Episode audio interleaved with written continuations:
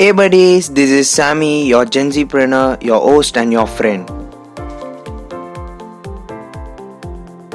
What's the fastest way to keep on selling? The best way to get your sale closed is to win your customers' trust. How will you win your customers' trust? Let's take an example.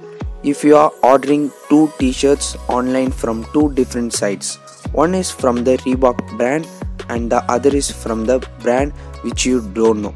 On which brand will your trust be?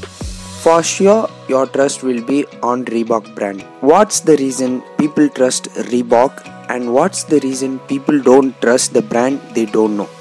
Reebok has won people's trust because of its relevancy and its empathy towards the people for a long period of time. So keep your achievements for a long period of time and work on improvising yourself.